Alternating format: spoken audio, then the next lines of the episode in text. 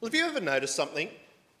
Uh, let's say you're driving along in a car full of people. Uh, it's uh, late afternoon, and, and suddenly you notice the most amazing sunset. You know, the sky ablaze with the most stunning hues of, of red and, and orange that you can imagine.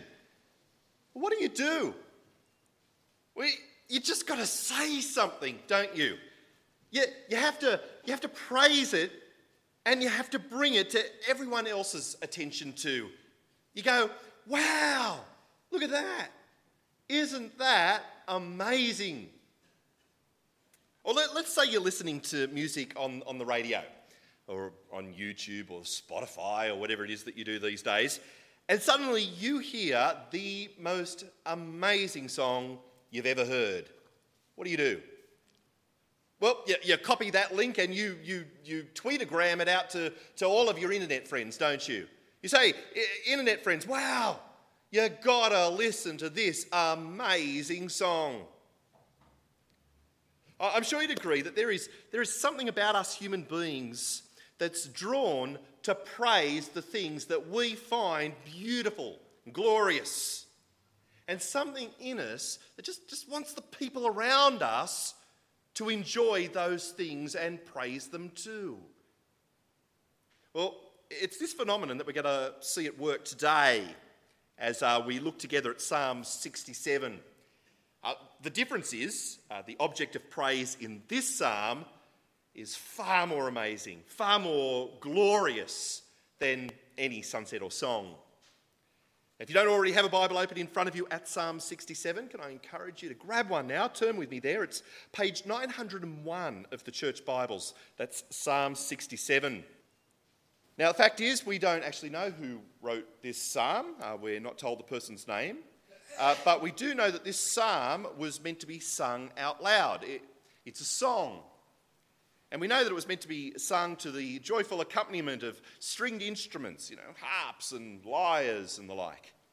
Now look with me at the title up the top, where it says, For the director of music with stringed instruments, a psalm, a song. But from the outset, uh, we see that this psalm is more than just a song, it's also a prayer. A prayer in which people call on God to bless them. Here, read with me verse 1. Verse 1. May God be gracious to us and bless us and make his face shine on us. Now, when we think of uh, blessings that come from God, uh, I think it's true to say that often what comes to mind are material blessings. Uh, you know, like things like health and wealth and success, things like that. And I'm sure that's part of what's being asked for here. But what these people are ultimately asking for is the blessing of warm relationship with God. They're wanting God's face to shine on them you know, with, with, affection and joy. Now, it's true, as a, a dad, uh, my, my children can generally tell how I'm feeling about them just by looking at my face. Sometimes it's like this. Sometimes it's like this. Sometimes it's like this. now, with my, my, kids can generally tell, uh, they, they, generally know what those faces mean.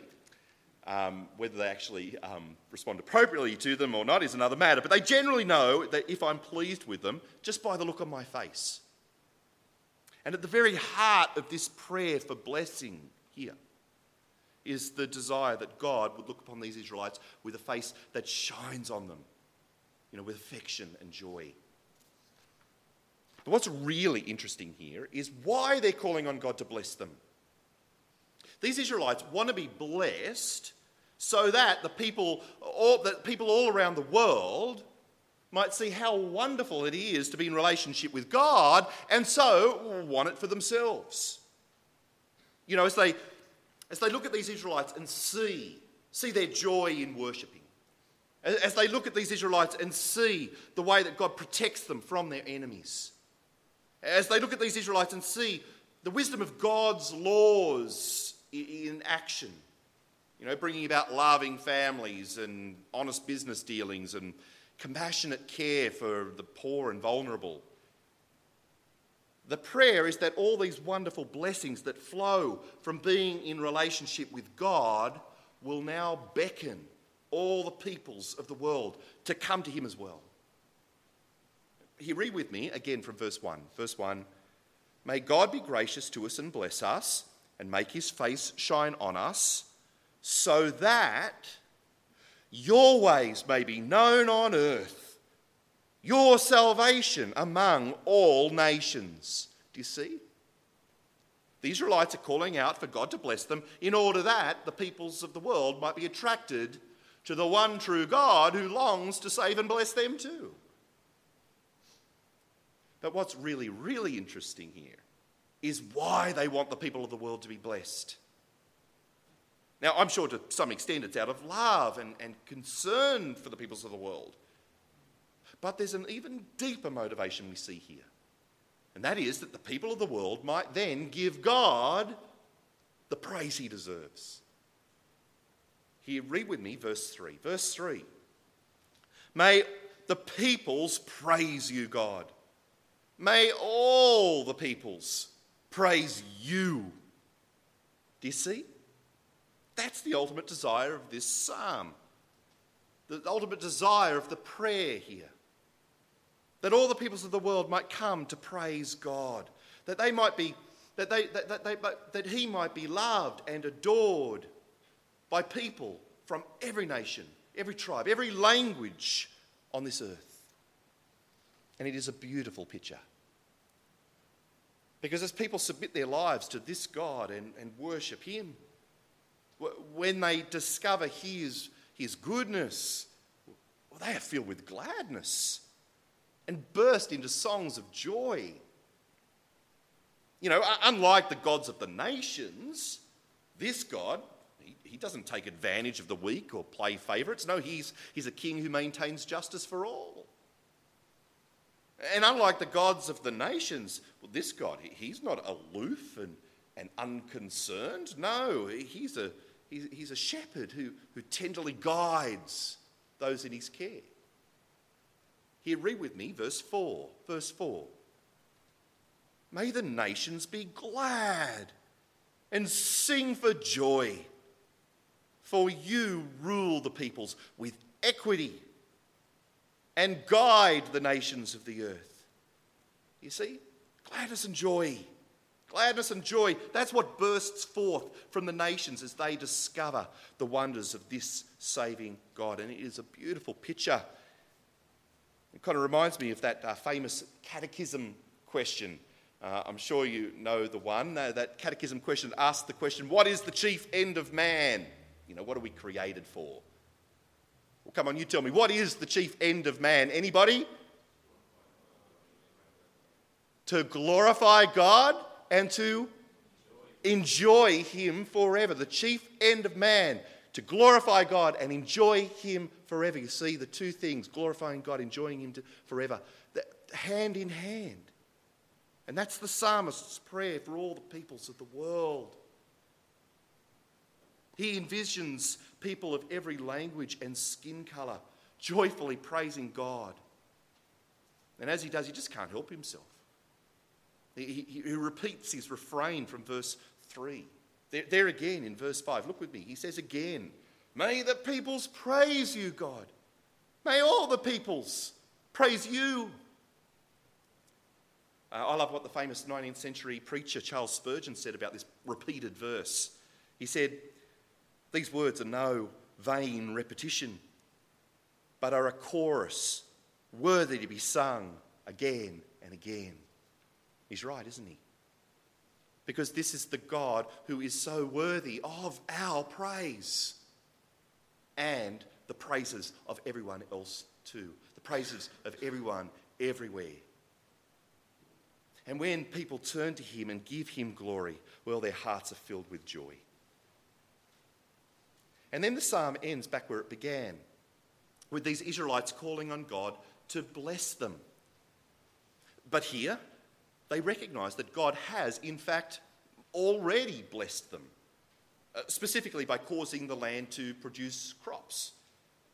And yet they call on God to bless them even more, not just so they'll have more stuff, but so that those blessings will in turn cause the peoples of the world to, to fear God. That is, to stand in awe of Him. That they might come to declare, wow, your God, He really is amazing. I, I want Him to be my God too. Here, read with me these final verses from verse 6. Verse 6. The land yields its harvest. God, our God, blesses us. May God bless us still, so that all the ends of the earth will fear him. And with that, the psalm ends.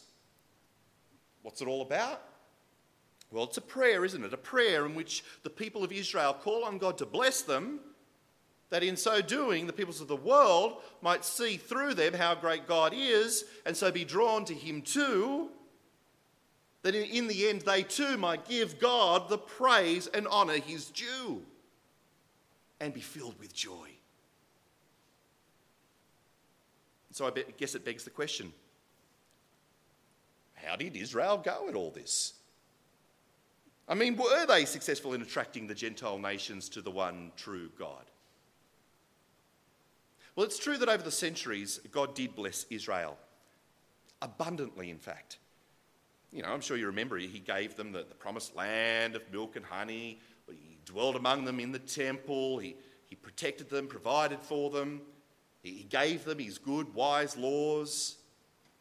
All the while, his face shone warmly on them, and they were blessed. And it's true that at times the peoples of the surrounding nations did see the blessings and were drawn to praise God as a result. Do you remember there was, there was Rahab, who hid the uh, Hebrew spies before the fall of Jericho? Uh, there was Ruth, who left her Moabite gods to become an Israelite. There was the, the Queen of Sheba, remember her? Visited Israel in the days of King Solomon and declared, Praise be to the Lord your God, who is delighted in you. And there's Naaman, the Aramean, who worshipped God when Elisha healed him of his leprosy. Yep, there sure were times when Israel drew the nations to praise God. But sadly, more often, Israel actually did the opposite, causing the Gentiles around them to mock God. The problem, of course, was their sin, their idolatry and law breaking and apathy towards God. All of these turned the nations away from God rather than towards Him. And that was certainly God's complaint in the book of Malachi. My name will be great among the nations, God said to them. But you profane it. And so, after countless warnings, God's face could no longer shine upon Israel with affection and joy. Instead, it was replaced with a, a scowl of great anger, and his blessings on Israel were replaced with a curse. And in the end, Israel was nearly wiped out completely. But in his great mercy, God still chose to answer the prayer of Psalm 67 in a way that the psalmist, well, could never have hoped or imagined. For 2,000 years ago, God sent his one and only Son, Jesus, into the world to deal with this problem of sin once and for all. Jesus, of course, was God's ultimate blessing. And now, through him, all people everywhere can know the warmth of God's face shining on them forever. Christian, that's you and me, isn't it? That's you and me. Now we have been drawn to Jesus in repentance and faith. Now we've experienced God's grace and forgiveness. And through Jesus, our lives are now filled with blessings. Peace with God forever. purpose and meaning in our lives, deep and loving community, the sure hope of eternal life, just to name a few. And so now our hearts overflow with praise to Jesus, don't they? But, friends, it's not enough, is it? I mean, your praise and, and my praise, it, it's not enough. As Saviour of the world, surely Jesus is worthy of worshippers from, from every nation, every tribe, every language on this world, of this world. Surely, surely he deserves the prize for which he died. And yet, the simple fact is, so many people in our world today don't even know who Jesus is, let alone worship him. In fact, did you know that of all the ethnic or uh, people groups in this world, did you know that over 7,000 of them are what we call unreached for Christ? Unreached. That's 3.1 billion people who currently have no real means of ever hearing that Jesus died to save them. Most of whom are heading for a horrifying eternity without Him, unless something changes. There's the Burmese of Myanmar, 31 million. The Hausa of Nigeria, 30 million. The Japanese, 121 million. The Pashtun of Pakistan, 25 million. The Sheikh of Bangladesh, 136 million. And many, many, many more. But how can they gladly sing the praises of Jesus when most don't even have the opportunity to hear his name? It's sobering, isn't it? And so we ask is there anything we can do about it? Is there anything we here tonight can do about it?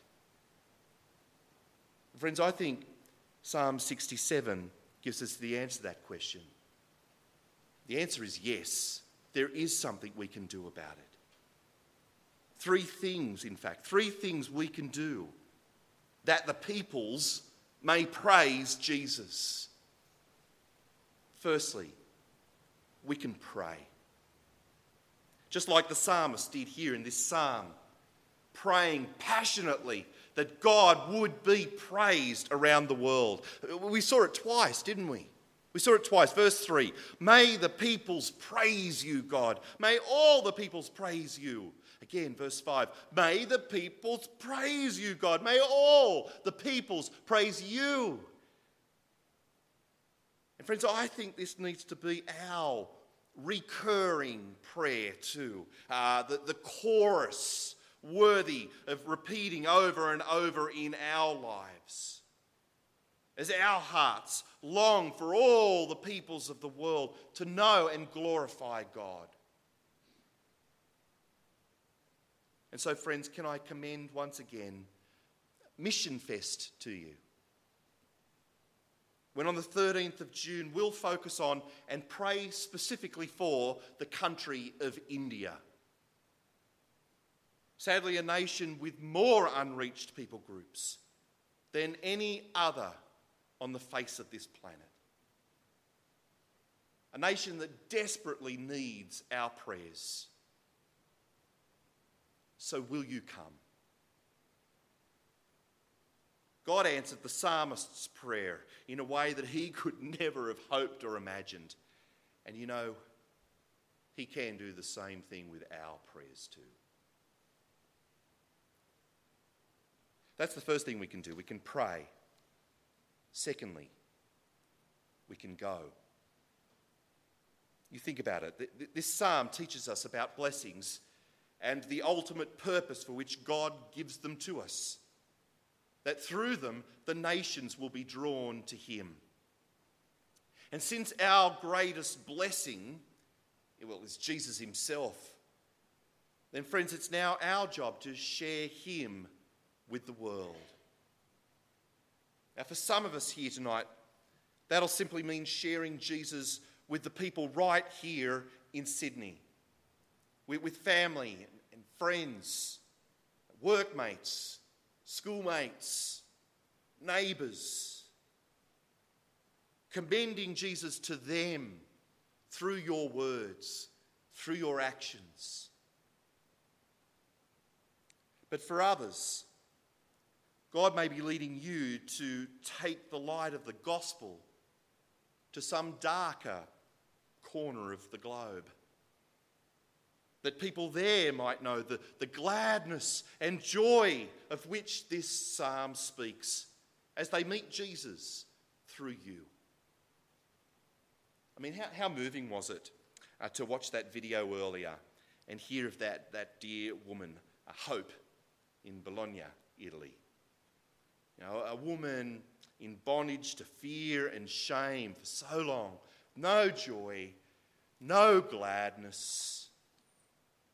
But then she met Jesus through some Christians who, cared enough to seek her out and introduce her to him.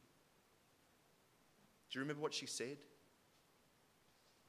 She said, Jesus is the reason I can now wake up every day and have the strength to carry on.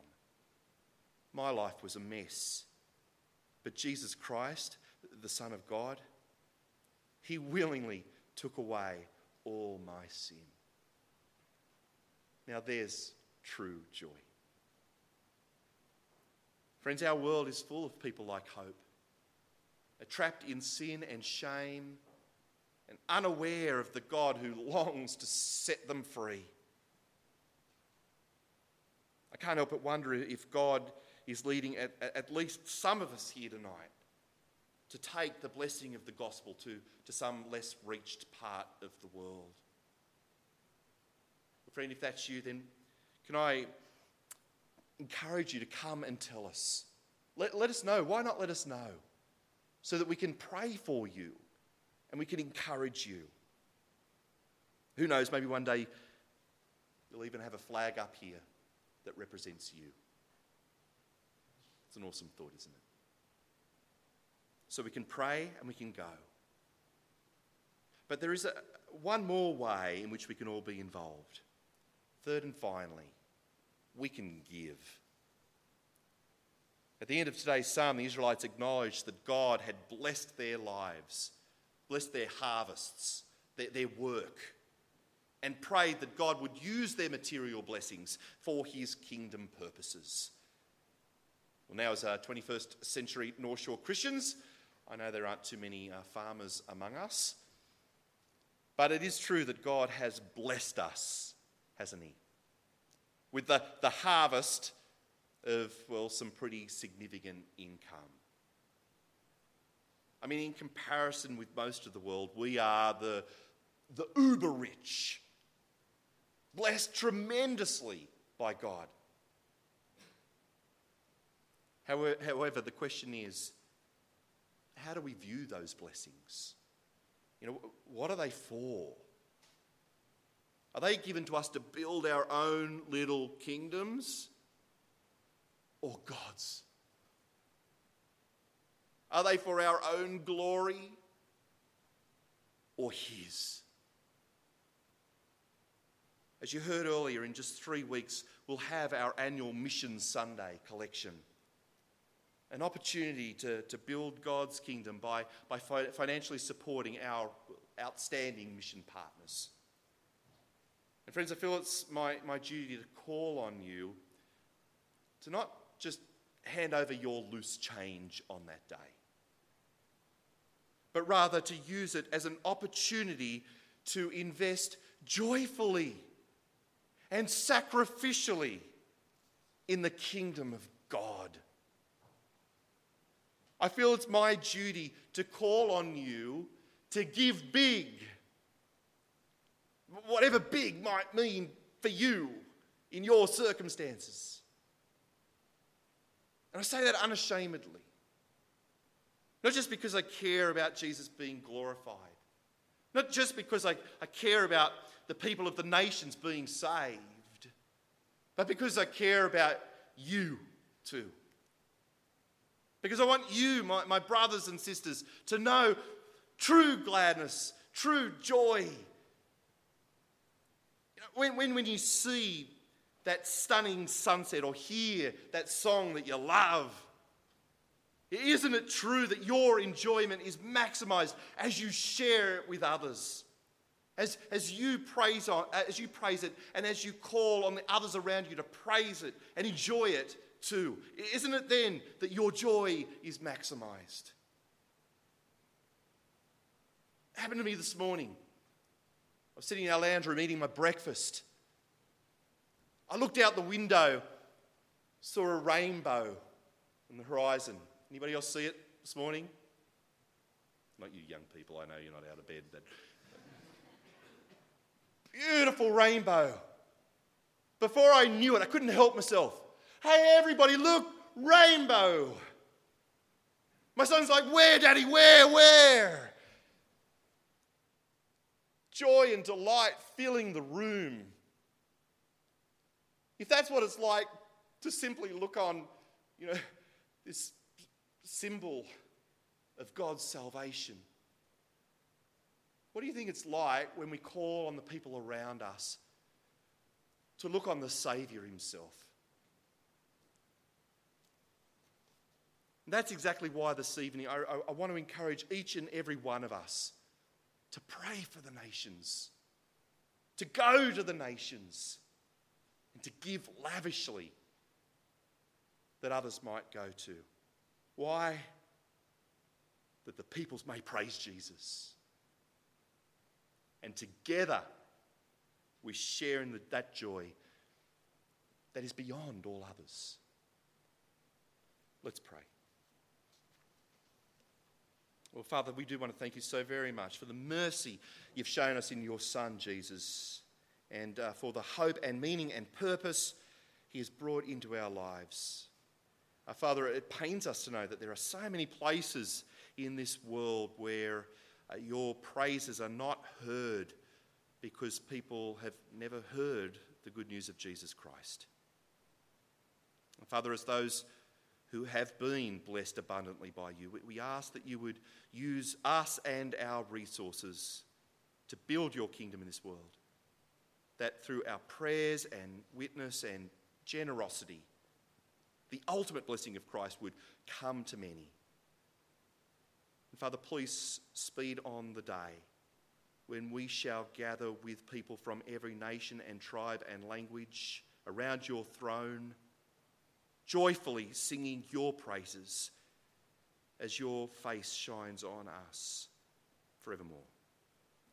In Jesus' name we pray. Amen.